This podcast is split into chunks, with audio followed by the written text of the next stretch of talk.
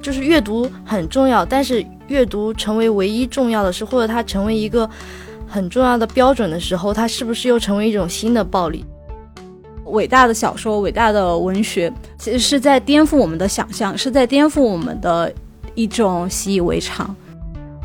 就回到我们熟悉的语言，回到我们能听懂的语言，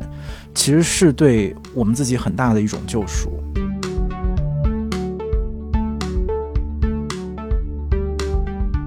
大家好，欢迎收听螺丝在拧紧，我是吴奇。这个播客每个月会选择几个周四不定期上线，欢迎大家在泛用型播客 App 和各大音频平台搜索螺丝在拧紧进行订阅，也可以关注单独的微信公众号和微博获取节目更多信息。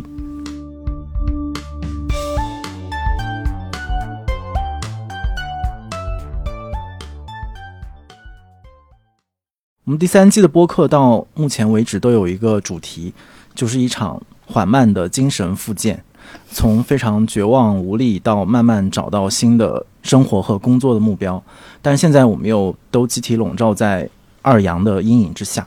然后今天复健的灵感其实来自于单独编辑部的一次选题会，同事们在讨论一本书的过程里面，然后我被他们所描述的作者对于阅读的信任和呃信念感所打动和提醒。所以这可能是罗斯第一次非常正面直接的以阅读作为我们的题目，也提醒我们阅读的重要性，以及在今天环境里面它作为我们精神复健的一个重要的方式。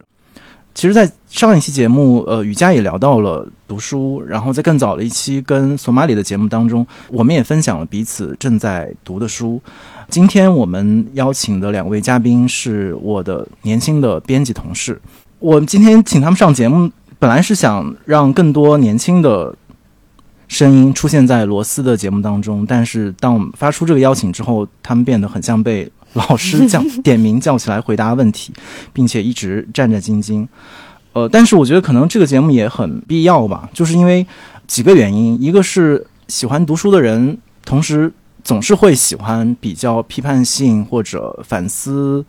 甚至一些自反的一些思维习惯，所以我们很容易就不太直接的表述我们对于阅读的喜欢和那个热爱，通常我们会自己把这个东西消解，所以这个其实有一点吃亏，所以我们还是应该大胆的说出我们阅读作为我们的习惯，以及为什么我们需要阅读。然后另外一个也是因为编辑部的同事们，我们平时也都在忙于做书，忙于各种各样的工作，呃，比如说在我们的饭桌上，我们其实很少会讨论你读了什么书，然后以及你为什么会读它，读到了什么。我们更多的会聊点什么吃的，然后看了什么剧，然后有什么热门的游戏或者或者话题。所以今天也是把编辑部对于各自的阅读历程，尤其是今年的阅读，做一个简单的梳理。但我不知道两位准备的怎么样，我们先欢迎一下那个单独的两位年轻的编辑珊珊和赵芳。给自己鼓鼓掌。大家好，我是单独的编辑，我叫何珊珊。大家好，我是单独的编辑，我是赵芳。不是像被老师点起来回答问题，我觉得更像是去参加一个面试。不, 不要把这个场景描述的这么有权力的那个感觉，好吗？我们就直接单刀直入，这个问题问出来又更像老师了。最近，尤其是我们把时间跨度放到今年嘛，就是今年一年。就是过年之后你们读到了什么好书，或者你们自己对于阅读这件事的态度有没有发生一些变化？这有两个问题，我先说那个比较虚幻的问题吧，比较抽象的一个问题，就是对阅读的看法。所以刚才武七也提到说我们这种读书人比较喜欢自反嘛，其实当把这个问题前两天有悄悄的抛给我的时候，我在脑子里想了想，我的脑子里全部都是对阅读的批判，反而忘掉了。就我得要唤醒我非常小时候的一些记忆，从从孩提时候开始认字的那些记忆，我才能回想起我曾经对阅读的那种信念感和爱。但是其实上了大学以后，包括到工作以后，我好像慢慢嗯走到了一个过于批判的一个话语里面，我就会一直在警惕，说我是不是以读书人在自居，我反而会有一种傲慢，就是阅读很重要，但是阅读成为唯一重要的事，或者它成为一个很重要的标准的时候，它是不是又成为一种新的暴力，就是阅读的人和对不阅读的人的一种暴力、嗯、就像那个单独三十三里面嗯、呃，向老师和桑德尔老师那个对谈里面就有提到嘛，就是说精英为什么会受到大家的厌恶，然后向老师就有提到，就除了那种很具体的程序上他们在这个精英社会里面受到的有很多不方便之外，其实他们的心理也是会受到很多压迫的，所以我反而这几年一直是在自我反思这一个问题了。但虽然如此，我肯定是没有怀疑过阅读这件事，要不然我也不会就还在这儿从事这份工作，就多少还是跟、嗯、你从小被培养起来，然后慢慢发现自己可能和他真的有很深的连接的这件事，你还是愿意去信赖他依赖他，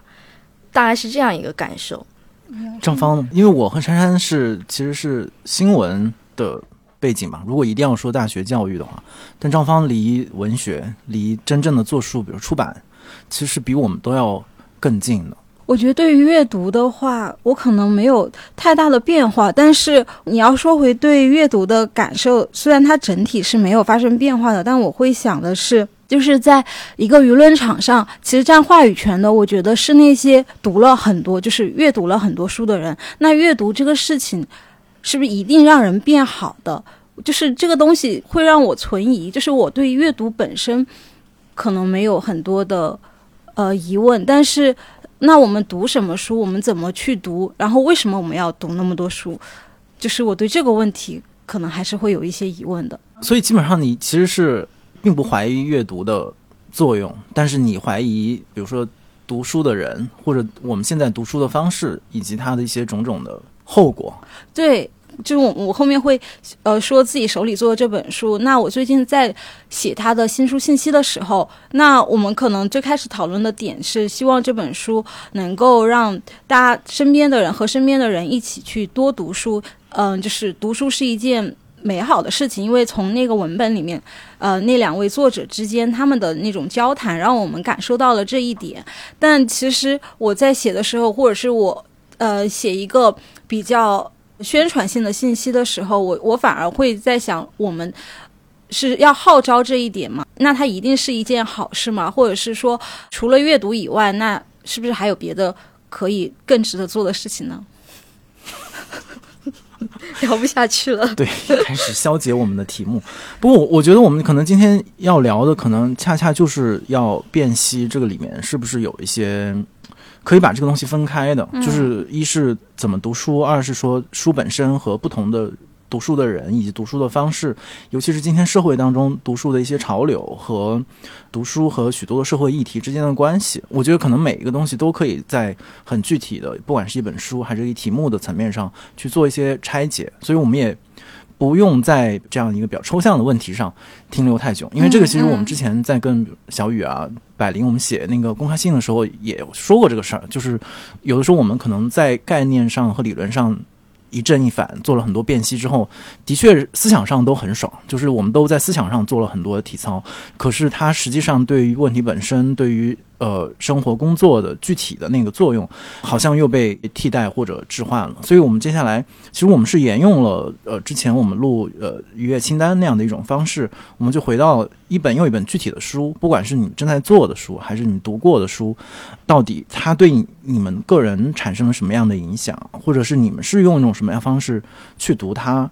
然后进而用这样的方式来回答到底说阅读是不是像我开头说的那样，可以是在比较迷茫的时候帮我们在精神上做一些康复的运动，还是说在这个运动过程当中我们可能也要做很多的这种怎么讲保护工作，就像运动完你要做拉伸，然后你要做按摩，你要你要种种要让这个运动以最健康的方式作用在我们自己身上。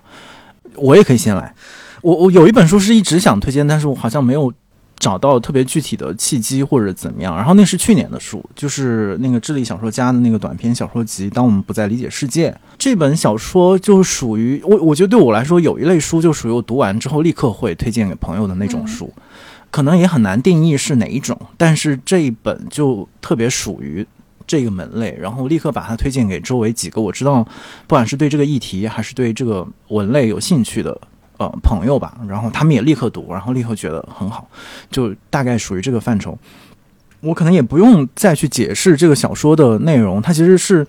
用可能在二十世纪这个周期吧，大的周期里面那些比较著名的科学家，不管是物理学家、化学家，呃，什么薛定谔呀，然后爱因斯坦啊、海森堡这样的人名，他用一种虚构的方式把这些非虚构的人物的故事呃重新讲述了一遍。然后其实里面有很多的那种物理化学的知识完全即便讲完之后我也不懂，可是我是觉得他的这种写作的方式把我们这种文科生会关心的问题都放到了他的这个小说里面，甚至说当科学发展到他比较呃深的那个层面上，他一定会和文科的很多焦虑是相遇的。比如他里面说到比如说世界的那个极限黑洞啊，或者是有些那种纠缠的那种呃场面，他们就自然而然的会置换成那人的心或者人的思想会不会也出现这种情况，尤其是在比较极端的社会的比如说不管是政治或者是权力的扭曲的情况之下，然后人类的思想会不会也出现这样的极端的情况。那在这种极端情况之下，每一个具体的人可能做什么样的选择，那其实这个里面他写到了很多科学家在故事里面都做出了自己个人的选择，有比如说彻底回到一个非常极简的甚至是放逐自己的一种生活方式，还是说他停止自己所有的研究或者推翻自己所有的研究，或者说他用一个新的论说推翻自己所有的前辈，比如说这种不确定性理论啊等等这样的东西。所以就看到了整个科学史当中这样的一个不断的怀疑，然后互相的批判，然后进而把那个核心问题往前推进的这样的一个过程，但是全程又是通过小说的一个方式，所以读起来非常的愉快。最后的后记其实是呃小说家本人写的一个关于他自己的故事，是一个非虚构的故事，可是因为他前面就一直在玩弄这种虚构和非虚构的这种边界的模糊，所以到后面你看到后记的时候，我都怀疑他是不是又写了一篇小说，所以他整个就那个阅读的过程是非常享受的，就是你完全是对你的智力和审美上有一个快感。与此同时，他所抛出的那个可能的问题，又和我们至少我们这些人嘛所关心的问题是有一个连接。到你们了。我其实说实话，今年就是没有读什么书，所以其实喊我来这个播客，我就非常的焦虑和紧张。你就会突然发现自己怎么今年竟然没有怎么好好读书呢，然后我决定把它单方面单方面归因于工作。是因为真的我刚刚上班的时候我还是蛮经常能读书的，但是不知道为什么到了今年好像那个读闲书的机会变得非常少了。如果要按时间线回忆今年的话，第一本书应该是关于女儿这一本，这一本就是过年的时候我在家读的。这一本书是韩国作家金惠珍的一本小说，蛮小的一本书，他们做的开本也是非常小，非常便携，便于携带，所以当时就随手带回家了吧这本书。可能就因为我之前有比较多对韩国流行产品的接受史，有漫长的接受史，所以听众可能对这部分更感兴趣。下次吧，下次讲韩剧可以大谈特谈。我所以后来慢慢就来到这个图书业以后，嗯、呃，也开始留意了一些韩国的书，因为在以前你会感觉韩国的流行文化它这么的风靡，但是好像在我们生活中我们好像不读韩国的书，好像也不知道几个韩国的作家，所以反正这几年我是有意识的去读了几位韩国作家的书，然后就也是在我自己关注的那个脉络里。然后这本书呢大概就是讲的是一对母女嘛，然后我一开始看就被这本书惊讶到的一点就是那个女儿开口就开始跟妈妈要钱，然后那个妈妈面露难色，这一点描写我觉得其实还蛮难得的，因为在我们看常见的母女关系的描写中好像不会一下子就把这么赤裸的经济关系给你揭露出来，就是父母和子女之间其实也是一种经济关系。那当然他把这一点亮出来之后，他就可以马上的转到一个社会上的一个关注，就是母女俩在这件事上那么焦灼，是因为嗯、呃，韩国社会他们现在有非常多的临时的雇佣者，然后他们都是得不到社会保障的，所以对于他们来说，他们虽然嗯、呃、很努力的在生活，也很努力的在打工，但是他们能够拿到手的钱并不多，而韩国的房价是上涨非常厉害的，所以对于这对母女来说，他们首先面临着非常严峻的一个经济上的问题。然后第二点，他又开始给你来一个刺激，就是这个女儿她其实还是一个同性恋，她是一个生活西化的女儿，所以这本小说一下子就变得非常的有意思了，就他把以前你没有在母女关系里面看到过的元素重新纳入其中，我觉得是对母女关系一次蛮有创意的一次书写。然后呢，还有一点这本小说很打动我的是，这个母亲因为她的工作地点是在养老院，其实所以在这一本小说里面，她同时又是在讲养老的问题。其实我个人会觉得她对在文笔的角度，他写到衰老的时候那几句话会更打动我，可以读一下，这我当时记下来的。呃，小说是以母亲的口吻写的嘛，所以就会以母亲的口吻来写他怎么看待那一些老年人。然后母亲就会说，这都是因为大家成了好不起眼的老年人，而能够接纳老人的地方屈指可数。还有一句话他这么写的，街上全是因为驾驭不了挥霍不完的时间，所以一而再再而三虚度光阴的年轻孩子，我被那些在夜晚街头涌现又消退，充满魅力与健康活力的大好时光吸引了视线。就我现在处于的年龄是怎么说，半大不小吧，所以就早几年我可能看这一些文字是没有感觉的，但是嗯，突然间包括回到家，你看到父母，感觉他们确实一下子就老了，衰老真的一瞬间的事。可能去年你回到家看他们还那样子，今年突然觉得他们脸上就有了老态。所以当你在家那个环境，同时你又读到这样的文字的时候，你心里一下子就会被触动。我觉得这本小说其实如果你要放在韩韩语文学的当代文学的脉络里看的话，它其实嗯就是承袭了他们现在对社会问题非常关注的那一面，就是非不光是这一位金惠珍作家，还有很多很多作家，他们都会非常直接的用文学创作来关注社会当下非常刺激或棘手的问题，他们不去回避，他们就觉得文学是这样一种武器，这是他们的认为。当然你在另一方面可能也可以提出批判，就我虽然会觉得他对这样母女关系的设计非常有新意，但是同时我也会觉得有一点刻意，就可能我更更喜爱的小说是那种更自然生长出来的小说，但是这个它会让我觉得他有一点想把那个社会问题先置了，他想要回应这几点社会问题，所以他才来设置这样的情节，也会让我有这样的批评产生。这是我可以分享的第一本书。嗯，我觉得可能就每本书都会勾出很多本别的书，就是在听你说的时候，我就一直在想今天准备分享的，其实每几乎每本书都可以和你前面提到这比如说分析这本书的三个层面或者其中某些层面产生呼应。嗯，那张芳你有没有这样的一本书？你刚刚说到那个衰老的时候，我就突然想到我第一次发现父母老了，就是我呃上大学以后，然后我第一个寒假回家的时候，我发现我家里面所有人所有长辈都缩小了一圈，那种长时间的一个分别之后，你是会觉得他们是老了的。对，就是我刚听珊珊说然后想到的。书的话，我第一本其实是想分享的是那个呃杜拉斯的《外面的世界》，这本书是我朋友分享给我的，他送给我的，而且我收到的书里面有一部分可能就是呃如果大家朋友觉得好他会寄给我，那我可能会读到一本书，那我会觉得可能是那个朋友会感兴趣的，我也会送给对方，可能这就是怎么说书的一种流动传递。这本书拿到，首先它其实是四本，不是我今天推荐的是两本叫《外面的世界》，但它一共有包含了是杜拉斯的四本文集，《外面的世界》占两本，第三本是《战时笔记》，还有一本是《就这样》，是它的一个短诗集吧，应该这样这样子说。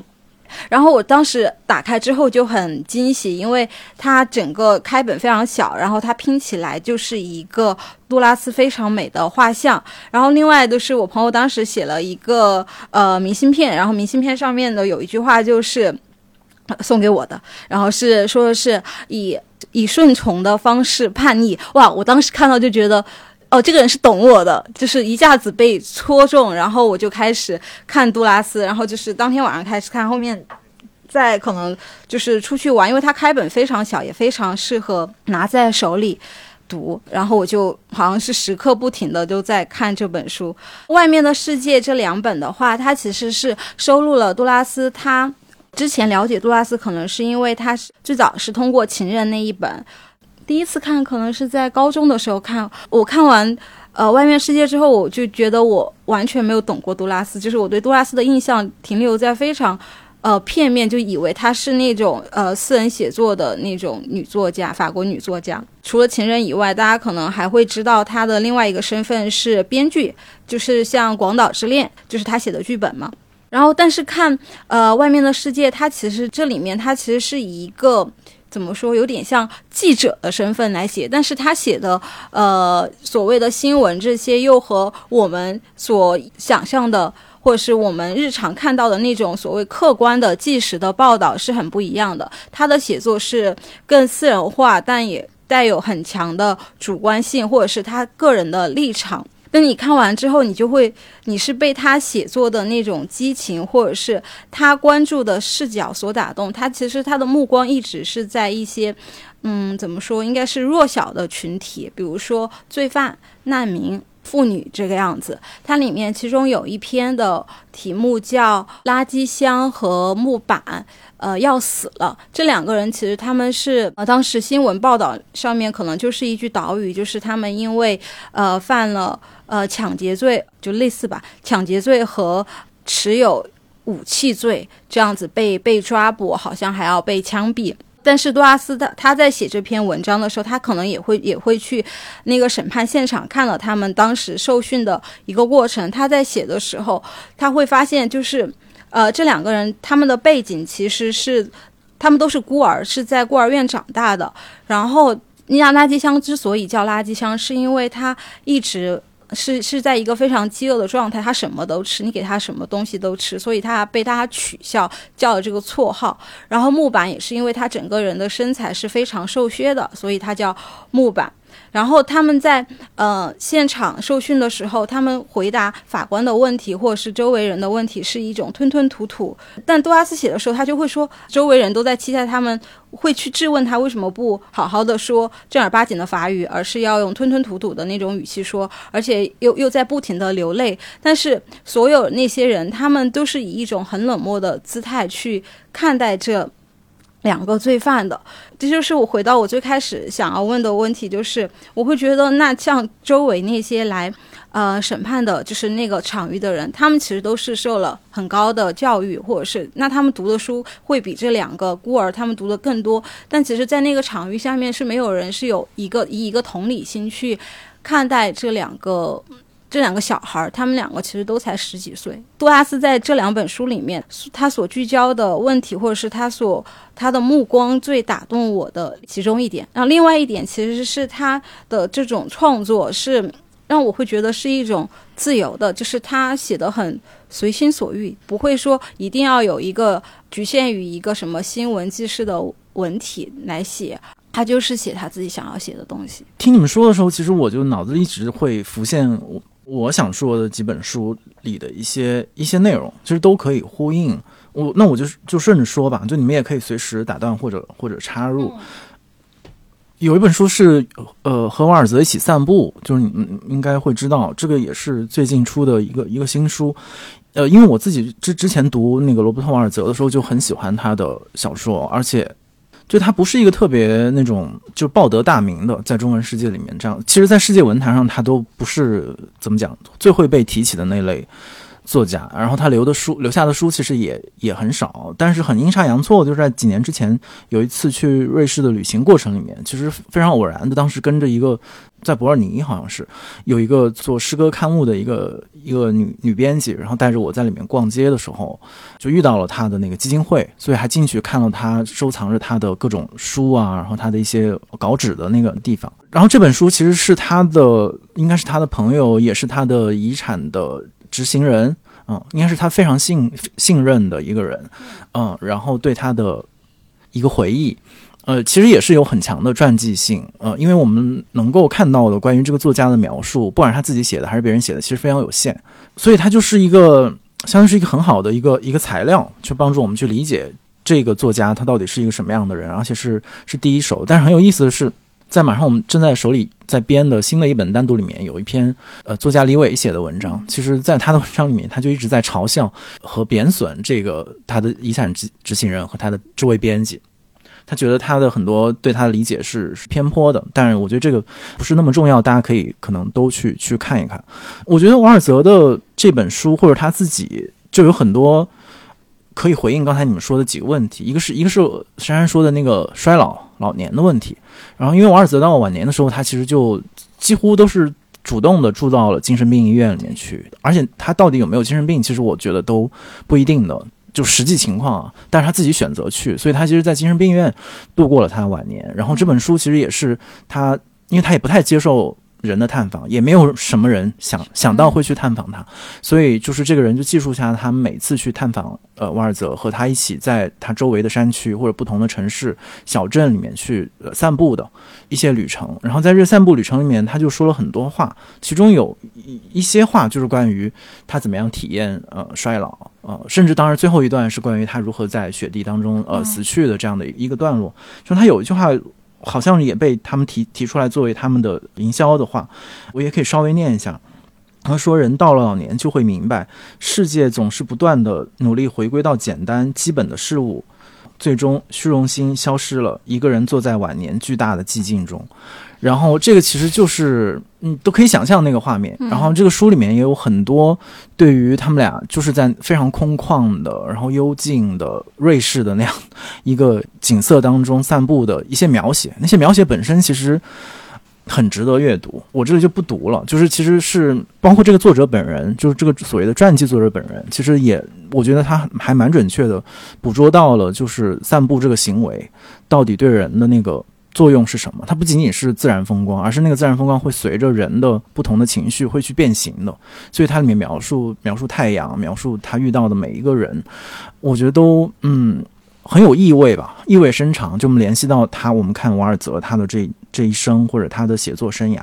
然后它里面呃也有很多就是瓦尔泽自己对于比如身为一个作家，其实也联系到张芳前面说的，或者其实我们一直想要讨论的就是读书人或者知识人文化人的这种嗯，身份的自反，就是他他是怎么认知自己的作家这个身份，以及是怎么决定我做一个什么样的作家的。我觉得他的很多选择都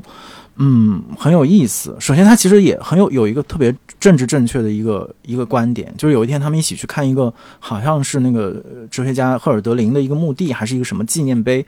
然后他的这个朋友就说你看呀这个地方很重要什么的，然后他的反应就说这只是他自己这一个人的纪念碑，还有更多的无名者，就是他们其实是同样重要的。所以其实通过这样的呃一个细节，其实能感觉到他其实背后的这种在道德立场上或者说在文化立场上他的怎样选择，然后进而呃可能我本来原本更想分享的是他自己的那个对自我的一个一个选择，就是就成为作家到底意味着什么。他有大量的大量的表述吧，我可以稍微先念几段，因为我我有有一些摘抄。他说他喜欢待在病房里面，在病房里面人就像被砍倒的树一样直躺着，只需要活动四肢，就是都是非常有画面感的比喻。然后他也有意与世界保持距离，但是他固执的让自己扮演一个清醒的现实主义者，不想表现出和疗养院其他人有任何的区别，呃，然后其实很多精神分裂症的患者都有类似的症状。我也是在这里读到这里的时候，意识到他到底是一个正常的、清醒的现实主义者，还是一个反常的精神病人。我觉得这个是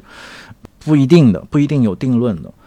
哦，然后有一段人特别直接，他说他为什么没有成为双引号的作家，他说因为他太缺少社交的本能了，太缺乏取悦社会的表演，为了追求个人趣味，他让自己偏离呃常轨太远，他有成为流浪者的倾向，所以他其实有很强的那种自我放逐的那种意识，而且更致命的是他的这种自我放逐是主动性的，这和他的小说很像，就他的小说有一个叫雅考伯冯共腾，就是一个人的名字，然后这个就是其实也是以他自我亲身经历为基础的，就是他去去过一个仆人学校做学徒，然后那个小说也是描述一个人在仆人学校里的经历，但是他的描写里面呃，完全不是那种就是批判性的，或者带着一种很强的立场，其实前面珊珊也说了，是不是我预设了一个很强的道德立场，所以我进去你这个学校我就是卧底，我就是来批判你们这种主奴和主仆的关系，他完全不是，他其实甚至是带着一种主动和和接受的心态，说我就是来好好的学习怎么做一个仆从，然后在这个过他真的进入这个角色的过程里面，发现这个关系本身的那个扭曲性在哪里，所以你看到那个文本的时候，你会陷入一种很深的那种像陷入一个沼泽一样的那种复杂的感受里面，就是一方面是很真切的现实，就是现实里面就被分成主人和仆人，可是那些被赋予这个角色的人，他自己怎么认知这个角色，他们彼此关系怎么处理，就每个问题都值得追问。然后另外例子就是他自己有一个小说叫散步，他自己写散步的过程里面，你就会看到他，我记得我在豆瓣上写的那个描述，就是他像一个全息的一个感官的一个人一样，他就感知所有向他迎面走来的人，他都能感觉到，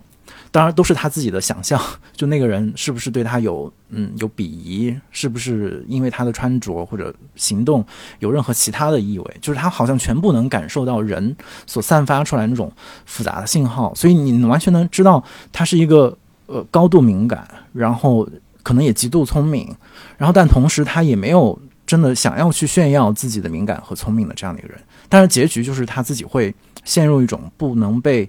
都很难归类，就是不管是在他的个人生活还是在他的文学的位置上都很难去放置他，尽管我们知道比如说像卡夫卡这样作家其实很喜欢他，但是但是其实这种喜欢也不能换算成呃任何别的东西对他来说。然后其实也是在看他和马尔兹一起散步这本书的时候，找到了更多很具体的去理解他的方式，其中有一个我觉得可能我今天分享里面都会有一个主题，前面也说了，就是嗯，在精神上的这样的一种复健，或者说在面对这样一个很漫长的呃一种压抑，一种衰退或者说衰老吧，这样过程里面我们用什么样的姿态方式去去应对它，我觉得这个是他也给了我这个方面的一种答案嘛。他的原话是，任何没有在自身经历过深渊的艺术家都只是半吊子，如同一株没有气味的温室植物。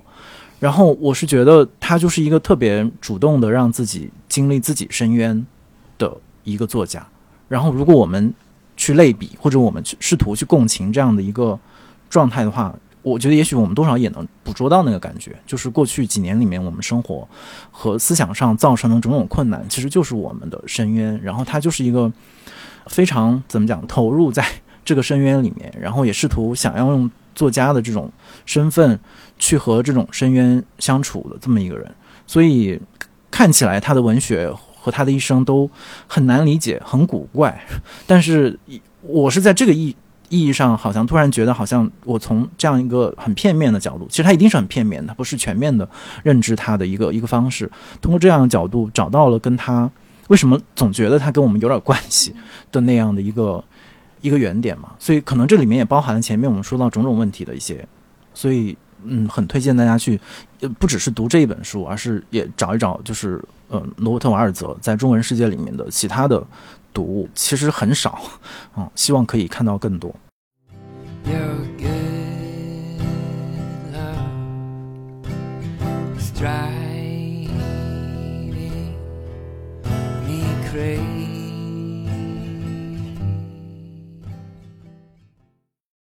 我觉得今天把我们拉到一起做播客，让我意外发现很有意思的一点就是，你看似这些书是独立的书，但是其实他们都有千丝万缕的关系，其实都可以互相有比照和呼应这样子。所以刚才听你分享了瓦尔泽，我就发现我今天本来准备的想分享另外两本书都有没有那么强的关系，但是都还有一些微弱的关系。嗯，说说看。嗯，比如第一本就是罗新老师的这本《月亮照在阿姆河上》嘛。如果说瓦尔泽他是那样一位自反的作家，其实在我眼中罗新老师也是一位会自反的学者。他不是那种你想象中的一直躲在书斋里面闷头研究的学者。然后瓦尔泽他我我也看了那一篇文章，就是写瓦尔泽的，就是说瓦尔泽他好像有一句话就是说我就是一个一定要 travel 的人，然后那个罗新老师也正好是这样一位人，他是非常非常喜欢行走旅行的一位学者，这其实还蛮打破我以前对学者的想象的。然后所以我就正好有这本书在办公室，我就拿回家看了。然后看的时候正好是今年年也是今年其实开头几个月的时候看的，其实那时候你心里还是处于非常压抑沉闷的状态，但可能就像罗新老师自己在那个单独三十三的访谈里跟杨潇提到，他经过那个黑暗，他也有过，他也说他也有非常黑暗的阶段，但是后来他突然间就有了一股乐观。所以我读这本书的时候，我能感受到他的那种嗯、呃，在知识里徜徉的快乐，很纯粹的快乐，是有双重的快乐。这本书其实带给你，一个是旅行过程中他能看到不同的呃历史的遗迹啊，和不同的人打交道，结识不同的人啊，然后看到不同自然风光的那种很天然的很巨大的快乐。另一方面就是他作为一个学者，他去旅行肯定会跟我们不一样嘛，他就不会是走马观花，看一眼拍个照就结束了，他一定会去好奇这个东西背后它是不是有别的历史的渊源，历史的故事。然后他可能因为他的学者身份，也让他可以去认识一些在当地有相关研究经验的人，所以可以让他了解更多。所以读这本书，我好像也跟着他去全世界环游了一一遭，并且同时又听到了非常非常多有趣的事情。分享一个我印象最深刻的，就是他有说他去复活节岛上嘛，呃，大家不知道复复活节岛就是有那个巨石像的那个地方，然后他就嗯、呃、和当地的那些人交流嘛，然后他也去再了解了复活节岛这个地方的历史，就是这个复活节岛它曾经有过文明，后来这个文明是湮灭了。历史学肯定会对这个话题感兴趣嘛，其实在很长一段时间主流的观点都是认为嗯、呃，这是人类的自私和贪婪导致的灭亡，就是说当时那些先民在复活节岛上的先民，他们无节制的嗯、呃、开发当地，嗯、呃，砍伐那些树木变成耕地，然后人口的繁殖，嗯、呃，导致这个地方慢慢慢慢被浩劫了，所以这些人，这个文明就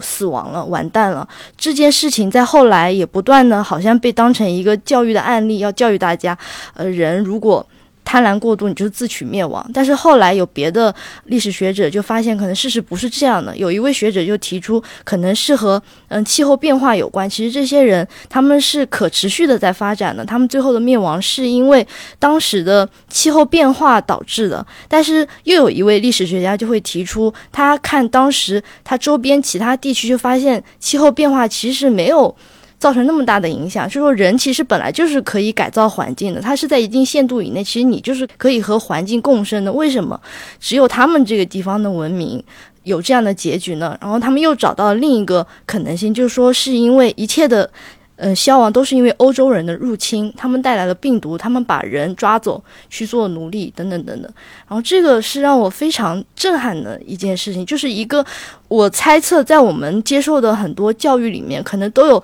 自以为就已经成定论的东西，就以为就是这样，然后我们要从中汲取怎么怎么样的教训。但是如果你真的去层层翻开这个历史，会发现可能事情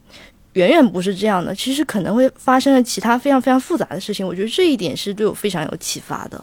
张芳听入迷了。对，然后珊珊刚刚说的嗯，当然她是从看罗新老师那本书，是讲的是历史，就是一层一层发，会让我们发现就颠覆我们所想象的。其实这让我想到了是呃，我有一位老师，他我有一次去听他的讲座，然后他是在讲那个讲座是讲的是我们在文学中或者是我们在小说中遭遇他者，然后呢，然后它里面最开始在开头的时候，他就在跟我们讲的是有一些呃小说，有一些文学，比如说一些类型文学，或者是一些是大偏大众一点文学，我们读它可能是一种消遣，它其实是在巩固我们的一个习以为常。但是伟大的小说，伟大的文学，其实是在颠覆我们的想象，是在颠覆我们的一种习以为常。芷珊说的这个刚刚让我想到这一点。然后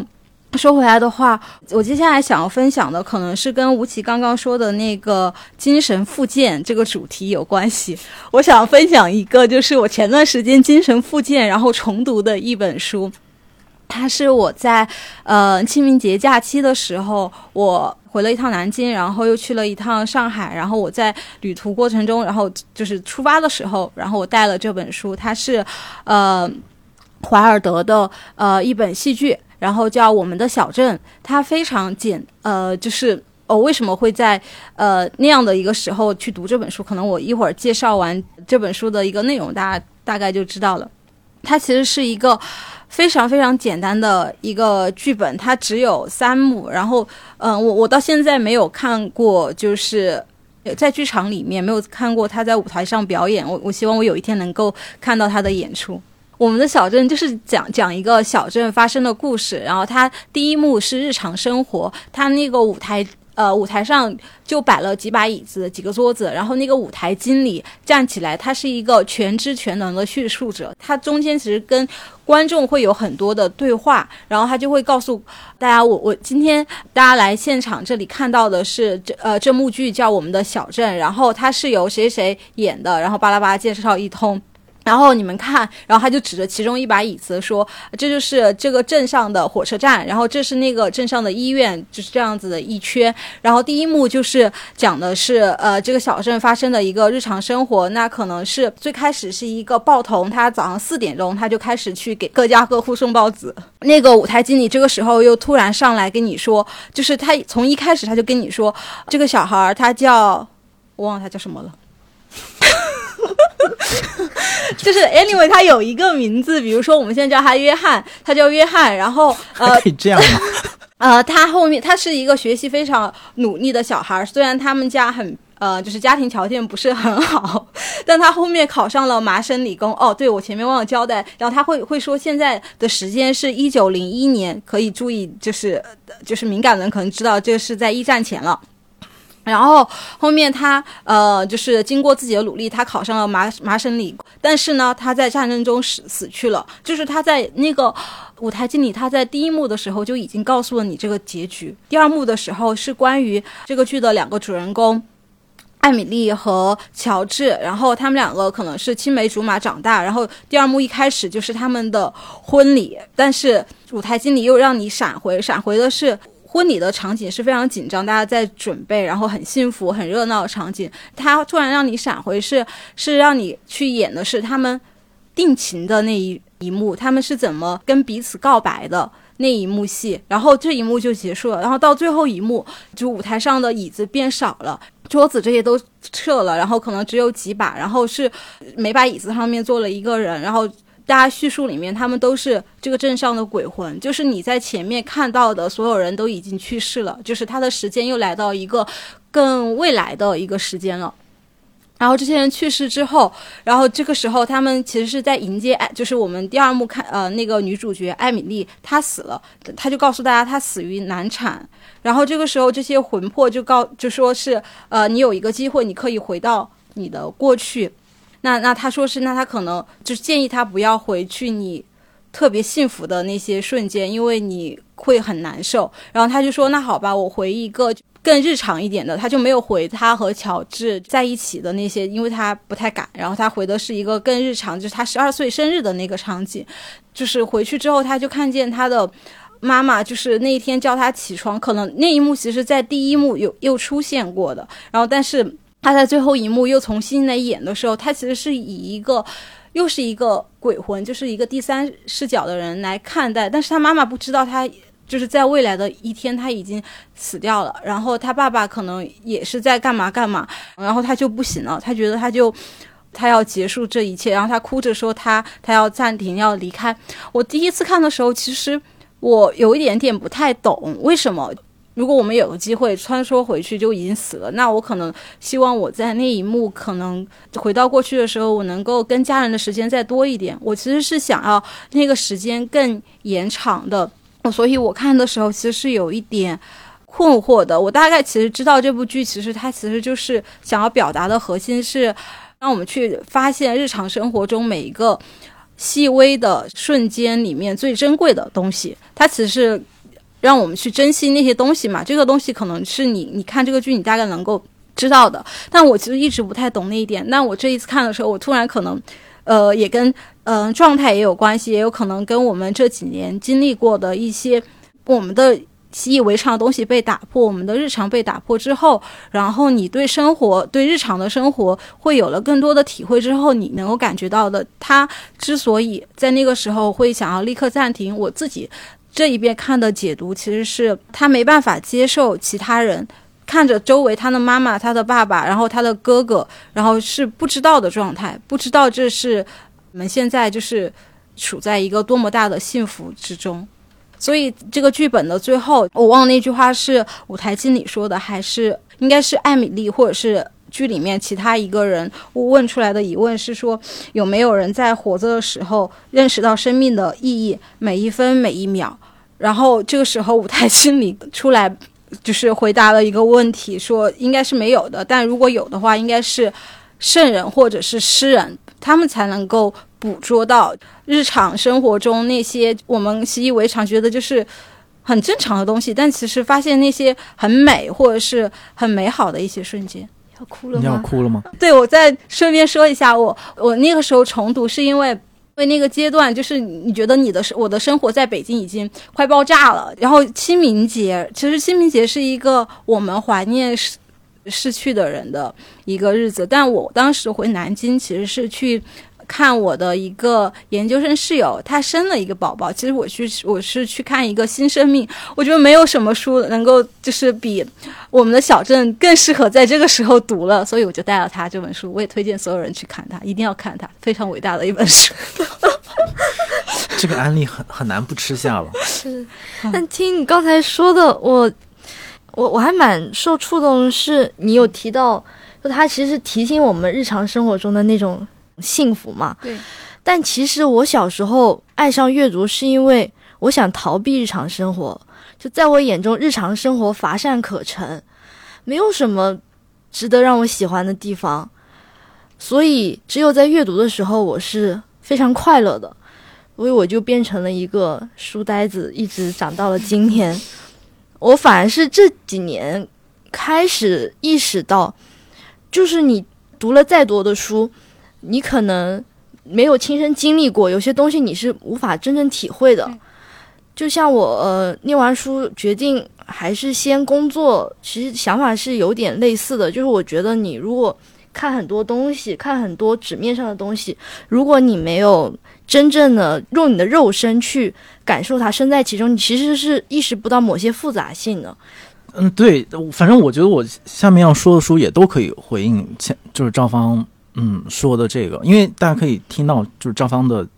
情绪的抑扬顿挫，就是他可以一边大笑然后马上就要落泪，这个就是他在我们编辑部的一个一一个角色。然后我下面几本书其实都都有关系，有一个我之前在嗯单独的某篇文章里面写过，就是突然开始读罗兰巴特的一些东西，就是之前是他自己写的嗯、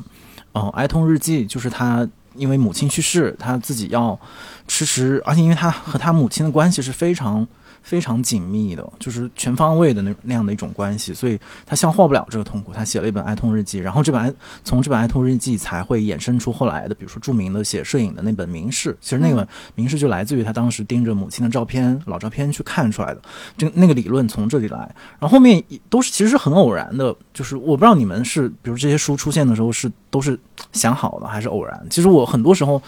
我也不知道是不是偶然能够描述，还是说冥冥之中就是你的这种偶然必然之间有一个这样的拉扯，就是的确到你手边或你看到的书很多信号你都会往此刻你的思路所在的地方牵引，哪怕可能原本它不相关，但是它被你解读出某种相关性。然后所以就读到另外一个，也是一个法国学者写，就是跟那个前面那个瓦尔泽一起散步很像，就是一个类似传记或者一个旁观者的视角，用非虚构的方式去写了一部关于他晚年的那段时间的整个一段人生的一一本小书。这两本小书都很薄，然后那个过程又再次把他的整个生命状态，不只是他妈妈的去世，包括那个巴特他自己的去世也写出来了。而且这个作者大概有一个总体的观念，就是他的去世并不是只是一个节点，因为他其实是一个车祸，而且是一个看起来没有那么严重的车祸，他好像被一个、呃、小卡车撞到了地上而已，没有那种好像很惨的的情形，但的确那个成为最致命的一个事件。他想说的是，在这个之前，甚至是在他妈妈去世之前，他自己的写作，他对于世界的认知已经进入一个不断的退行，然后不断的衰减，然后往后退的这样的一个一个阶段里面。所以那意思就是死亡其实从很早的时候就开始了。然后那个会也会跟珊珊说的那个，比如说一个人对于阅读的态度是相关的，就是一一开始好像我们觉得我们可以阅读可以带我们去一个很大的世界，然后它和我们日常生活完全不同，然后奇妙无比，然后好像看起来无所不能。然后其实当时罗兰巴特在当时的就是法国的知识界也是这样的一个明星，就是他是一个他的理论著作真的很难懂，就现在大家去看也依然很难懂，但是他就是那样一个明星，非常前沿，然后可能觉得他是一个特别自觉的现代主义者，他可以用非常晦涩的语言去说一些大家听不懂的话，于是大家觉得他非常厉害，然后成为受追捧的一个明星，跟福柯他们其实是是齐名的这样的一个人。但是这本书其实基本上就是在他从一个盛名之后，就到底怎么样继续工作下去，然后你这些理论的未来是什么，然后你自己个人生活的未来是什么，他的都倾向于解释是其实没有未来，或者说很难有一个明确的未来，因为推导不下去很多时候。所以他在那个书里面就很有意思，就是他除了前面巴特自己写《哀痛日记》的时候表现出一种完全的那种沉痛痛苦，然后纠缠其中的那样一个状态，他补充另外一个状态，就是在他晚上的时候，他就喜喜欢去街上漫步，去那种俱乐部，就是他有个夜生活的巴特，就是在他的晚年。所以他在里面就说了两个巴特，一个是白天的，一个是夜间的，一个是思想大师，一个是捕猎者，一个寻觅忧愁，然后另外一个尽力的躲避忧愁。所以这个也是他可能在他的生命里面去面对这种呃，当然我们只说他面对书的是未来其实有点小，可能他的比如说思想的世界，或者是现代现代性的未来等等，其实他都有有一种在痛苦的摸索当中其实找不太到出路的一种一种感受吧。到最后的时候，在他弥留之际，然后当当时所有的其他的明星学者都去看他，然后想要想要救他，挽挽留他，然后那个著名的女性主义的那个哲学家克里斯蒂娃，然后去看他，然后他当时的描述就说，我觉得那句话也很准确，他也可以呼应前面张芳提到当你快爆炸的时候的那种心情是相通的嘛。对一个希望全无的人，你该说什么好？就是当时因为是一个非常就生理上他已经肯定是嗯，进入一个比较危险的状态，然后但是他也意识到，他一定很敏锐的意识到，做另外一个哲学家其实此刻也丧失了那种生的意志，或者你都无从解释，就是你用什么理由去劝说和安慰他说其实你还可以继续的挣扎治疗然后活下去。所以这个是那个书的一个一个结尾。然后我想说这个书不是不是想分享这种痛苦啊，就像我们之前分享那样，反而是说可能你真的面对这个痛苦，你看到痛苦本身是什么样子，尤其是在不同的人身上或者是过去时代里面它是怎么一步一步过来的时候，会帮助你去消化和面对这个痛苦，因为你大概就会知道它是什么形状，你也会知道它过去的不管是大师还是普通人是怎么样去跟它周旋，而你也会意识到自己除了自己用自己的方式去跟他周旋以外，没有别的更好的办法。所以这些反过头来都是对我的一种一种安慰和附件。当然听起来不是那么回事，但是我的确比较变态的是用这种就是对，就是用丧和痛苦来治疗痛苦。我但我的确觉得是有用的，就是不是逃避它，而是去去努力走到它里面，然后或者是通过别人的故事走到痛苦里面，然后这样好像给你自己一点新的思路也好，或者说一个一个旁观的视角。我我也一直在想，就是怎么到底怎么去化解你那个痛苦。你年龄大起来以后，你看快乐越来越难，但是痛苦这个话我要流流泪了。快乐都异常的短暂，而痛苦结实又绵长。我的快乐都去哪儿了？我之前的一个方法就是你说的逃避，用非常垃圾的那些直接可以给你带来快乐的那些东西来麻痹自己，但是我又发现又会陷入新的空虚，所以反倒是再去读书，可能我们这是抖 M 人吗？反而去读那些更痛苦的书，你会开始梳理自己的那些感受，就是你知道你的愤怒或者你的痛苦来自于哪里，就不一定能真正找到那个答案，但是你开始寻找这个过程，其实是把你那个淤结慢慢疏散的过程。我好像也能够认同和感受到你说的那一种方法。嗯，对，说到这儿呢，我就顺便接着再说一本书，然后你们再继续这个这个游戏。然后这本书其实是我们自己做的书，嗯、虽然我们我们都不是直接的编辑，但是作为读者和和同事，就都参与。其实就是快手诗集，我觉得这个其实和前面我一开始说到，呃呃，不是我说到，是你们说到的，比如说书到底是和读书人和不读书的人之间的这种关系到底是给谁的这个问题，我觉得是，呃，通过这本书给出了一个。一个还挺确定的答案，然后而且是以我们不管是单独编辑部也好还是快手的朋友我们一起给出的这样的一个答案。然后我今天为了这个节目还特意的总结了一下到底到底我们给出的是一个什么样的答案，我觉得还挺能挺能代表我们前面说的一些一些问题吧。首先是在编这本书，因为其实最近的呃市场上其实也不是最近了，一直有一种一类书就是关于比如所谓的底层叙事，然后或者说嗯它本身是外卖员或者是打工者或者是其他的职业身份或者是家政工、呃、然后他们写的东西，然后我们好像会给他们贴上某一个类别或者或者一个标签，而且也会受到欢迎。但是我们做这本书的时候其实非常的嗯，想要有意识的去回避这一点，就是我们并不是通过这种标签和符号呃，或者我们不首先不通过这个符号来跟大家做沟通。所以我们在书的设计，比如说封面颜色的选择、书名的设定，然后具体内容的编排，然后人物的介绍这个层面上，我们都不希望把大家的所谓的职业身份，然后或者他的呃业余身份放到最前面。我们希望大家看到它就是一本书，就是当我们决定要出版它的时候，它就是一本我们认为值得被出版、值得被阅读的一本书，然后有一个美丽的呃跟它的书名一样的春天颜色的封面，然后包括选择这个书名也是希望嗯。他因为他是一本诗集嘛，所以他希望他拥有一个诗集的名字，而不是一个用与事无关的一些标签来给他定义的一个名字。所以这个是我们在编辑这个书的时候都想好的一种一个思路吧。然后另外其实还有一个就是潜藏的点是关于春天，因为这本书叫呃一个人也要活成一个春天。其实这个春天有一个具体的所指，就是其实是疫情当中的春天，就是疫情当中我们那些受困的然后不能自由行动的春天、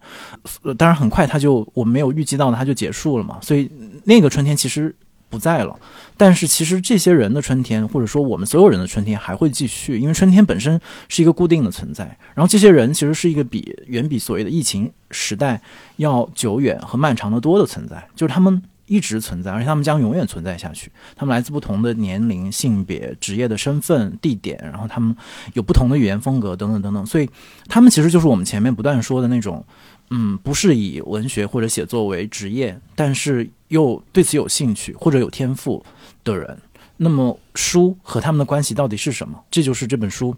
试图去给出的一个一个答案。然后另外一个层面就是从诗歌的层面，就是我也是通过这本书重新去理解和认知诗歌是什么，因为其实我们我不知道你们啊，就我们可能都不算是在诗歌领域非常专业的读者，只能是偶尔读一读，然后或者是怎么讲跟着大家一起读诗。然后但我是觉得这本书提醒我们很多诗，包括我们请了呃很多的就是在这个领域里面的编委老师嘛，帮我们来一起呃读诗和选诗，我觉得他们的很多的解读也帮助我们来认识。比如说里面那个韩松洛老师就说这本书让诗回到了诗让诗回到了产生诗的地方 which 就是其实日常生活。然后叶三说的是这是诗最初的来处和最终的归处，呃，都是很好的表达，都是很文学化的表达尤其。然后贾行家老师说的是诗歌并不是一种知识，而可以是一个人对世界足够的认识。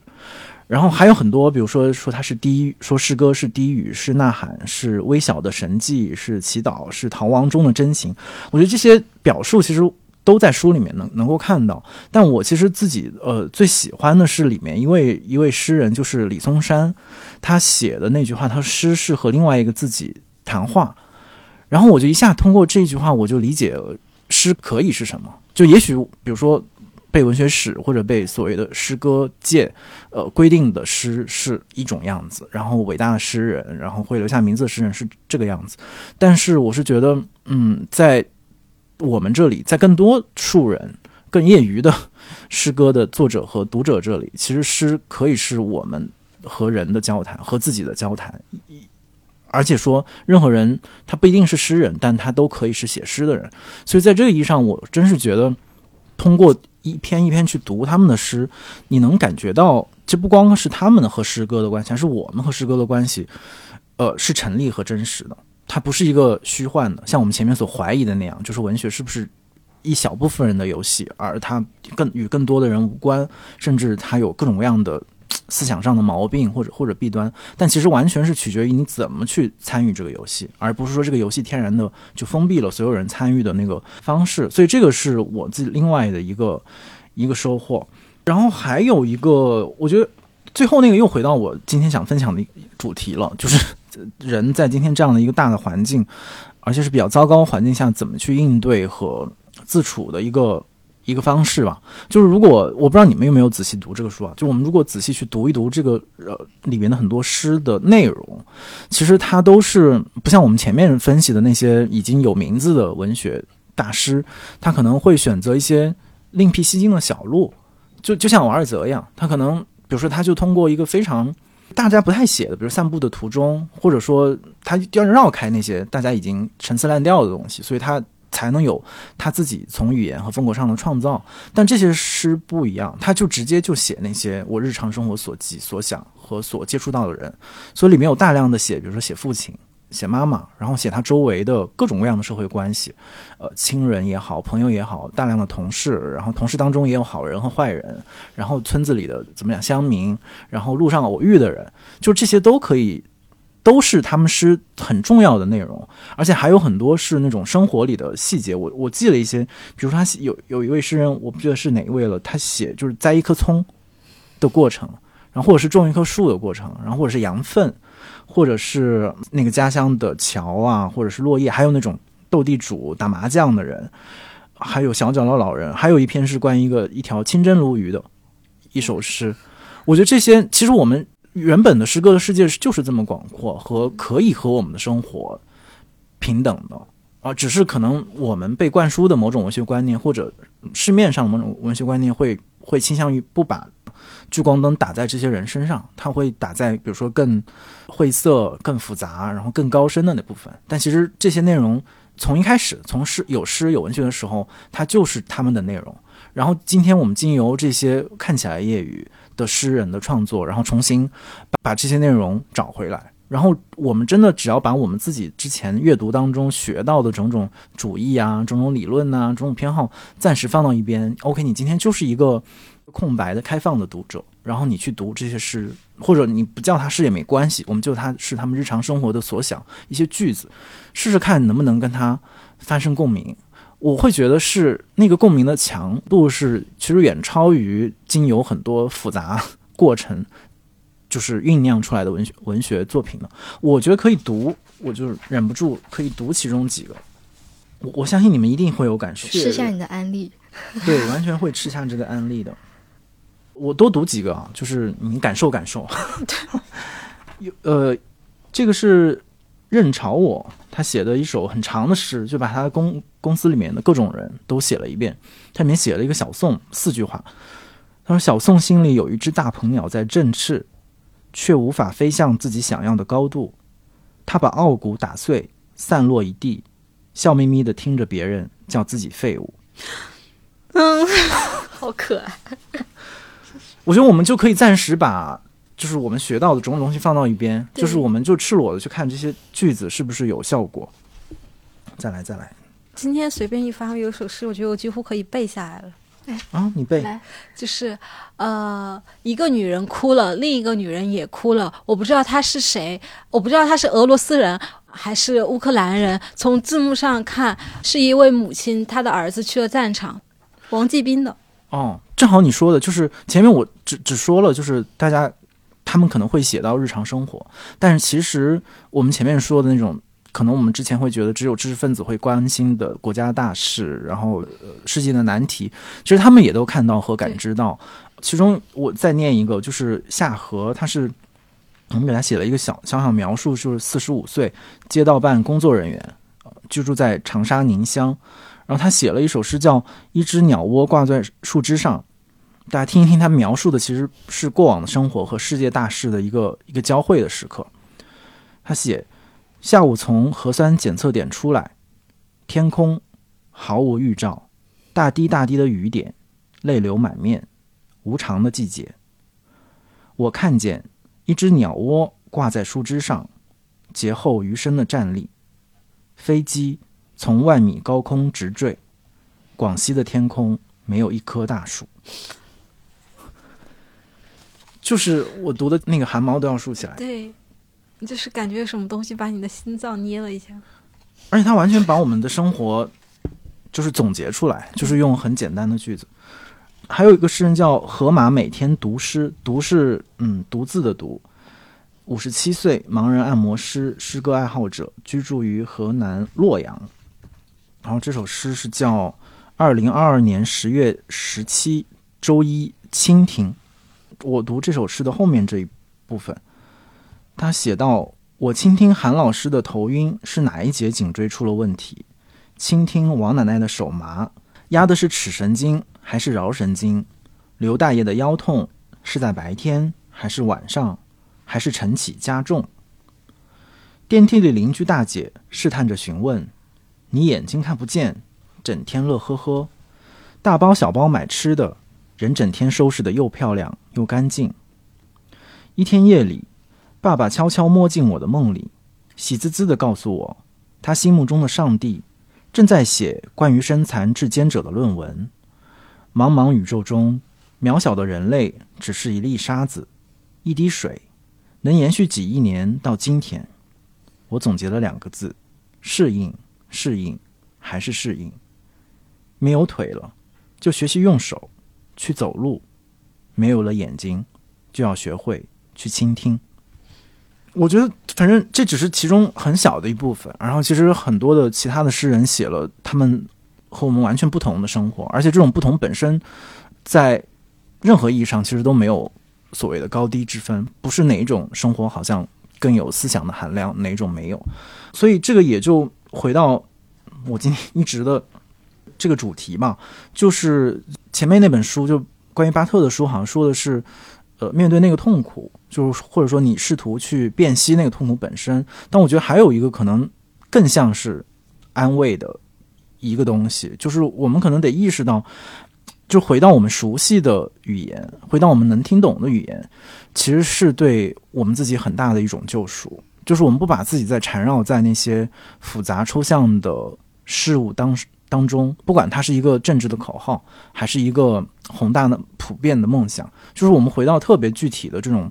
呃，生活层面的时候，其实也是前面嗯珊珊说到的那个，就是其实我们更多的要表述的是我们直接的经验，而不是呃抽象的经验，或者说二手的经验。这个也是我后来的反思，就是为什么好像罗斯一直没有特别正面的去推荐过书，而是。总是要通过一个人或者一种生活或者一个职业来进入书的世界，其实也是因为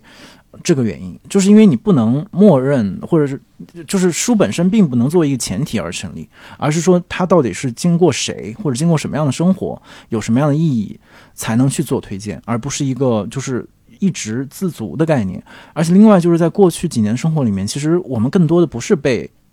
图书的世界或者书里的那个知识的世界所所打击的，我们其实是被直接经验所锻造的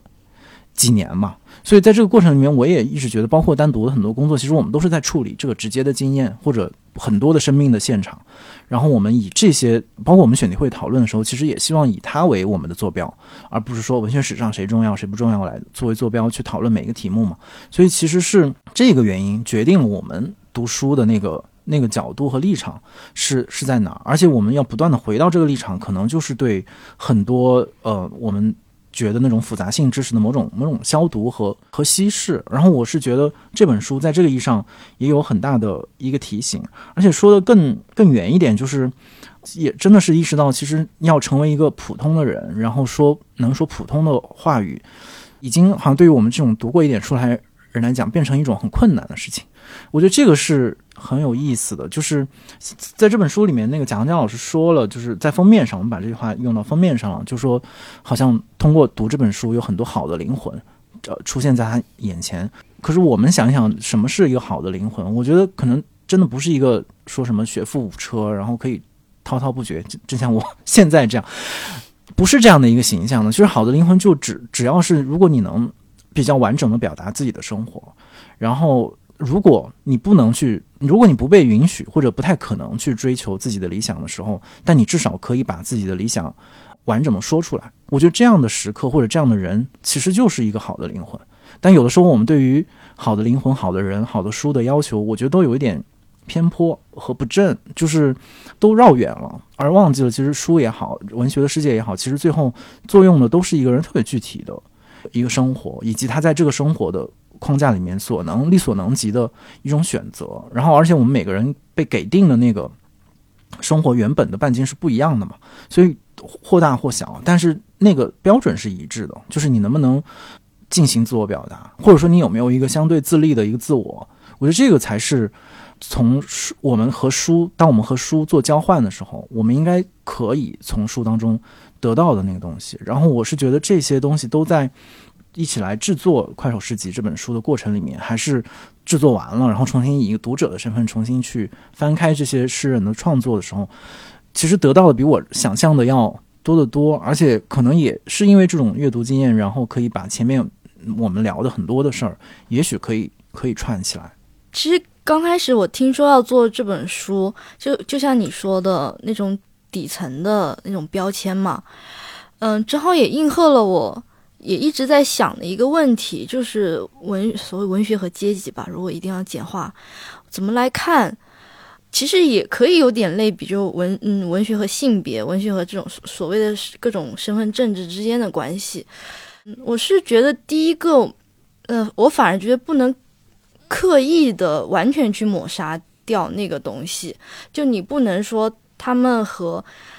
那些专业的文学者就是完全一样的东西。对，我觉得这个差认识到这个差异性，反而也是有很可贵的东西。因为正因为他们有这样不同的生活，是因为他们有生活的历练。就像我们收到张赛给我们发来的工厂的文章，就只有他才可以写出那些东西，所以他们其实是对这个文学世界的补充。呃，也不能用补充，补充就好像把他们放在一个次要的位置了，就是他们是为文学世界发出了不同的声音。嗯、呃，这个差异性是我没有看这本书我都会被这个先吸引，让我愿意去看这个。但认识完这差异性之后，你又能看到一些共通的东西，就像你说的，我们嗯，其实到了最后，其实都是我们怎么用语言来描述我们的生活，描述我们的心灵。到这一层面，它又会进入一种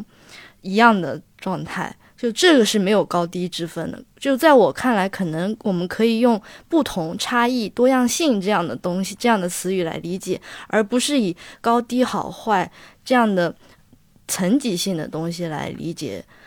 这样的文学创作。嗯，呃，因为刚刚吴奇讲到，就是呃书的交换，就是其实就类似于我们今天在这个场域里面，我们相互分享书，或者是我们跟我们自己的朋友在日常中我们读了什么书，我们一起进行交流。下面想要就是接着分享的一本书，是我们即将要正在做呃已经下映然后即将上市的一本书，叫《同窗妈妈女儿共读书》，它是一位妈妈和女儿共同完成的书。这位妈妈就是从事了很多年的文字工作者，然后女儿呢现在是在牛津大学读本科，然后这本书从她女儿从出生以后，他们就一起两个人在一起读了很多书。他们不是我们传统意义上就是那种教养和陪伴，她可能呃妈妈工作性质她可能很忙，然后她大块跟女儿陪伴的时间其实就是他们在日常中读书交流这样子的时间。然后他们是在女儿呃去念书的去读本科，就申请到了学校之后，然后中间有一大块空闲的时间，然后他们就重新来梳理他们过往十多年然后读过的那些书，然后从中挑选了十多本在一起来讨论分享。所以在《同窗》这本书里面，我们可以看到的是不仅是有类似于灰姑娘、呃、白雪公主还有小红帽这样子的一些童话，还有包括《西游记》这些我们小时候都看过的，也有陈思路，像张爱玲的《第二炉香》，还有《麦克白》，甚至还有《伊利亚特》，还有呃，就是安安提戈涅这样子的一些呃，就是古希腊的一些经典名著吧。然后他其实他们两个的对话，其实你我我中间一度最开始在嗯、呃、跟大家分享的时候，我会嗯、呃、说我我我觉得他们两个不太像母女，我看不出就是中间他们两个的关系是我想象中女儿会有一种很天真的视角，妈妈可能会更成熟的去教育女儿，会有一些说教，完全没有这些。他们是一个非常平等的状态在交流书的内容。那可能是里面有一些东西是颠覆我们以往对童话故事的想象，比如说呃，灰姑娘，那她可能我们以前会觉得他们王子和灰姑娘之间，他他就是是因为灰姑娘善良，所以他最后呃王子选择了灰姑娘。但可能女儿会提出的是，那如果灰姑娘当时没有穿那一身好看的衣服，或者是她没有不是因为她长得好看，那王子怎么会选择她呢？就是我们以为就是。或者是包括小时候我们看童话的时候，都会觉得童话传递的是一个真善美的价值观，但其实这些东西往往是被塑造的。我里面它有一句话，不，有一段话其实是说，就是这是妈妈桂枝说的，就是童话故事都带有性别嗯、呃、陈规的毛病，还有商品也是。为什么小女孩便要穿粉红色，男孩要穿蓝色蓝色？有时候我想，这到底是小女孩小男孩本身自己的喜好，还是社会给小男孩和小女孩预设的条条框框？大家没有多想便接受了，没有人提出来，没有人质疑，东西又卖得很好，事情便这样下去了。就像没有多少人会想想小红帽走歪路的动机一样，没有人提起，大家便没有想到一代一代的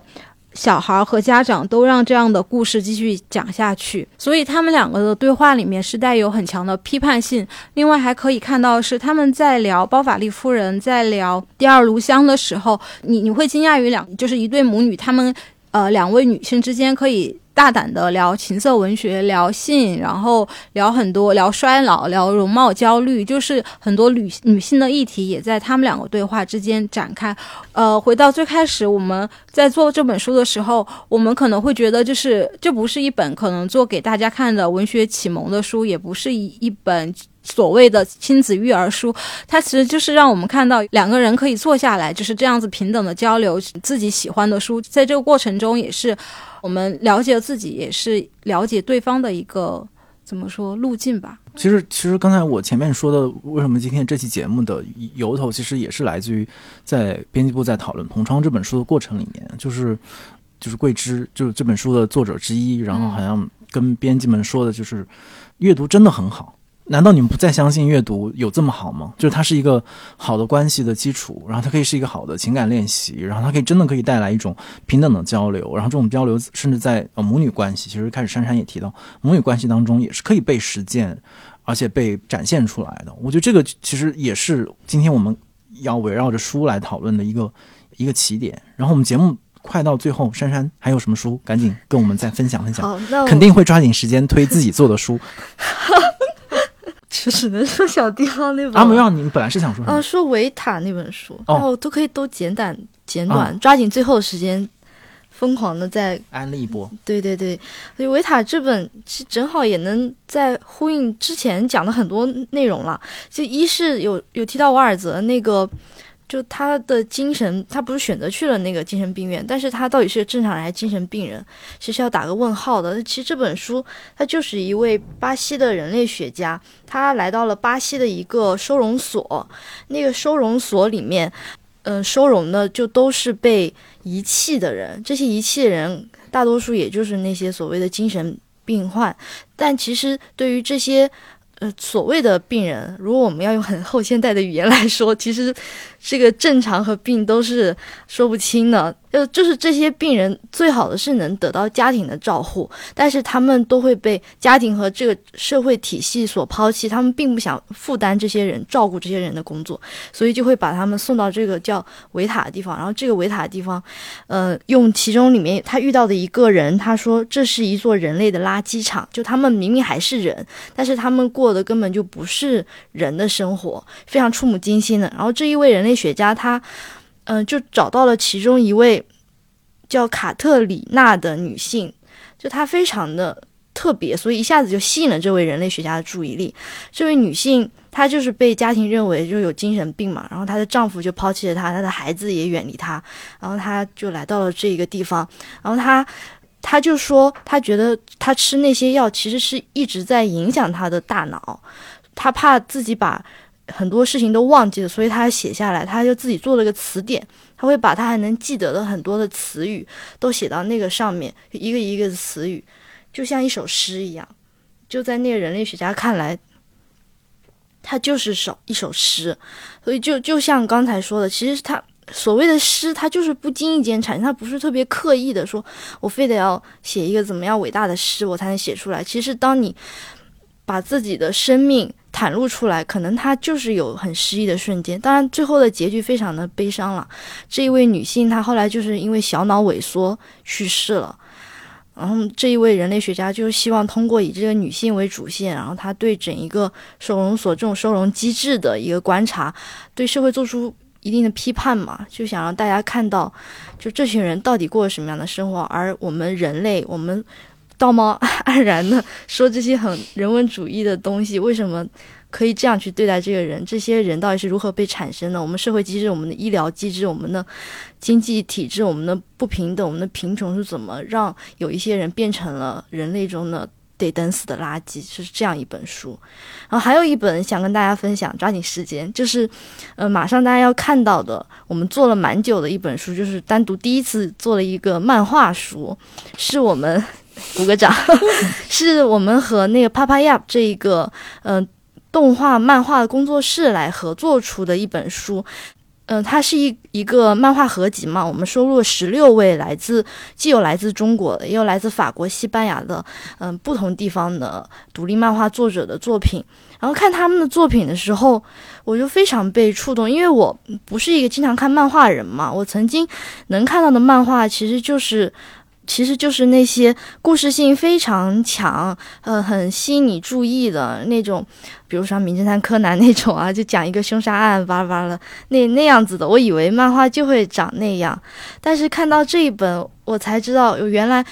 利用漫画这一种形式，原来是可以去承载这样的内容，或者是他们也更新了漫画这种形式。他们每个人的画风，每个人讲的故事都非常的有个性，都非常的不同。而他们每个人其实都在讲述，就像书米说小地方嘛，如果大家是罗斯的忠实听众，应该对这个小地方不陌生，就大家都是要回到自己心里的某个小地方，那可能是很具体的家乡，也有可能是很具体的啊、呃，也有可能是自己脑海中的一段回忆和童年玩伴的一次相处，或者是心里的某种情绪，他们就会去讲这些东西。他们就是刚才像武奇说的，他们把自己的生命历程展开来，这是他们创作所能具有的力量。虽然他们看起来篇幅不大，也不讲一些很高深的话，但是他们就这样很尽情的把自己的生命舒展开来，展开在你面前，你就会自然的，你的心灵和他的心灵会一起的开始震动。对，然后大家都抓紧时间给自己的工作，当然工作让我们爆炸，但是其实工作也让我们觉得好像很牵挂似的。我最后想分享的这本书是呃鲍德温的，叫《去山巅呼唤》，就是它的译者就是我们的主编吴奇。还有这本书我我虽然还没有读完，但我想要来分享，是因为它里面讲的故事我现在看的我都不能够把整个故事更改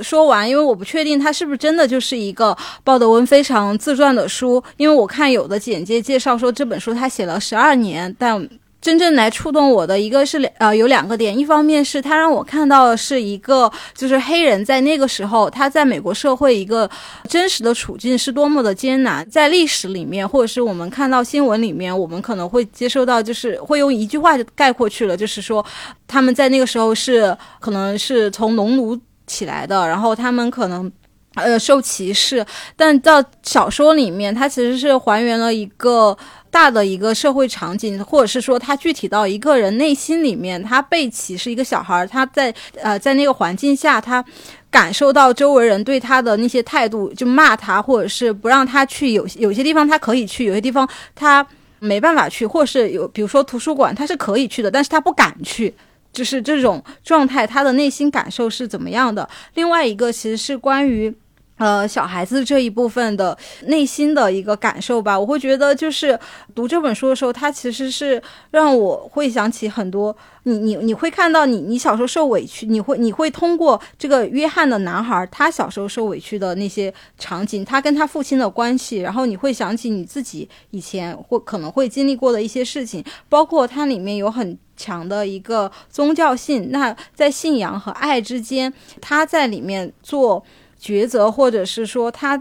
嗯，我觉得是很多是是产生疑问的一个过程，然后他是怎么来呃思考的，然后他的那个困境到底是什么。对，我大概现在想的现在读到的就是这么多。对，我们听说张芳老师那个读这个小说读到会会流眼泪，我就对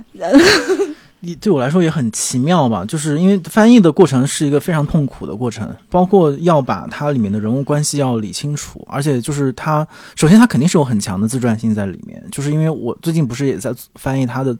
本身的传记嘛，就是你有非常多具体的细节是完全可以对应得上的，但是它做了一个重新的编织，包括邀请更多的人物，也许是他周围熟悉的或者他虚构的人物进来，那个所以那个人物关系就不是那么容易解释，包括谁是谁的继父，然后谁是谁的远房亲戚，然后谁又和谁在一起等等，关系很很难描述，而且他又那个宗教性也是翻译上很难突破的一个一个障碍，不管是情感的障碍还是知识的障碍，对我们来说都还是挺有难度的，所以我我不其实。拿不准就是中文世界的读者会怎么样去进入这个小说，但我觉得就和我们今天聊其他所有的书很像吧。呃，我不知道这个是只是我们小团队读书的方式，就我们还是倾向于会拿自己的生命经验去跟书做比对和做交换的，或者是只有这个书在这个意义上产生了这个效用之后我们才会比较受用，要不然它始终是在我们的外面，就是它始终不能被我们很好的吸收和理解。我觉得鲍德温他自己的一生其实也是这样的一个过程，就是他从他是没有上过大学，然后他就是在那样一个图书馆里面，他每天进去都很胆战心惊，然后他包括警察会会问他，然后甚至会会打他，这种也都写在那个小说里面了，但是他其实是用书的世界来发出他的抵抗和呐喊的，而且这种抵抗和呐喊在他逝世之后可以一直的持续，包括他也算是在美国的文学界里面，呃，前面我们说瓦尔泽，可能我的感觉是，我觉得他走得太前面了，就世界没有赶上他。然后，但是鲍德温是美国社会的进程赶上他了，所以让他在去世之后，在二十一世纪这前几十年里面，让他又成为很闪光的一个作者。然后在新一轮的黑人民权运动里面，他好像又又重新被提起，重新出现，成了怎么样一个新的热潮，或者一个鲍德温式的复兴。我觉得这个也都是。生活一个具体的人的生命和世界的历史和文学的历史之间可能的另外一种景象，就它不不因你一个物理生命的终结而终结，它有很多别的可能性，或者身后的世界可以与之继续共存嘛。所以我觉得它的例子可能在这个意义上又又还挺正面的，就是他当时尽管付出了那么多的委屈和痛苦。都可想而知，作为一个一个孩子来讲是多大的一个伤痛，但是他通过阅读也好，通过后面的书写，然后再用漫长的后面的历史来抵御前面的那个伤害，其实是抵御不了的。其实是你你能想象那种历史残酷历史对一个个人的伤害是非常剧烈和不可修复的，但是与此同时他好像修复了很多别的人的伤疤。我觉得这个又是书的世界可能的那个意义吧。所以我觉得今天聊这么多，一方面是暴露我们编辑部内部的工作的很多的方式和方法，第二方面的确很接近阅读对我们来说就是不能舍弃的那部分。虽然我们工作很多，然后线头很杂乱，我们好像也没有特别系统的在读书，可是你说起来不管只是翻过还是真的读完，其实还是能找到很多书本，然后构成我们跟今天世界的这样的一个关系的。最后我再分享一个掉书袋的话，这个是之前在读那个奥兹的《爱与黑暗的故事》里面我就一直记着的一个话，它其实是也可以总结今天的聊天嘛，就是描述我们和书书和世界的关系。他说书是一条呃纤细的生命线，把我们的潜水艇系在外面的世界上。我我我最喜欢的是他说我们的潜水艇，就是我喜欢潜水艇这个意象，虽然不是因为我们之前用过这个意象，而是我是觉得好像嗯前面不是珊珊说把个人的生命历程抛开，它不一定是一个特别柔软或者不起眼的存在的，就是一个人真实的生命历程的抛开，可能也是某种特别巨大的存在。就像不管是快手诗集里面的诗人的剖析，还是说鲍德温、纳瓦尔泽，或者是你们提到的这些作家们拿自己的生命抛给大家看，就是它背后可能蕴藏着很大的力量，就像一艘深海里的潜水艇，你其实你不知道它在里面发出什么样的轰鸣。所以我们今天的节目就到这里结束了。如果你有任何建议或者提问，可以通过单独的微信公众号、微博找到我们，在本期节目的评论区留言，我们将找机会回答你的问题。感谢大家收听本期的螺丝在拧紧，我是吴奇，欢迎大家在泛用型播客 App 和音频平台搜索订阅我们的节目，下期再见。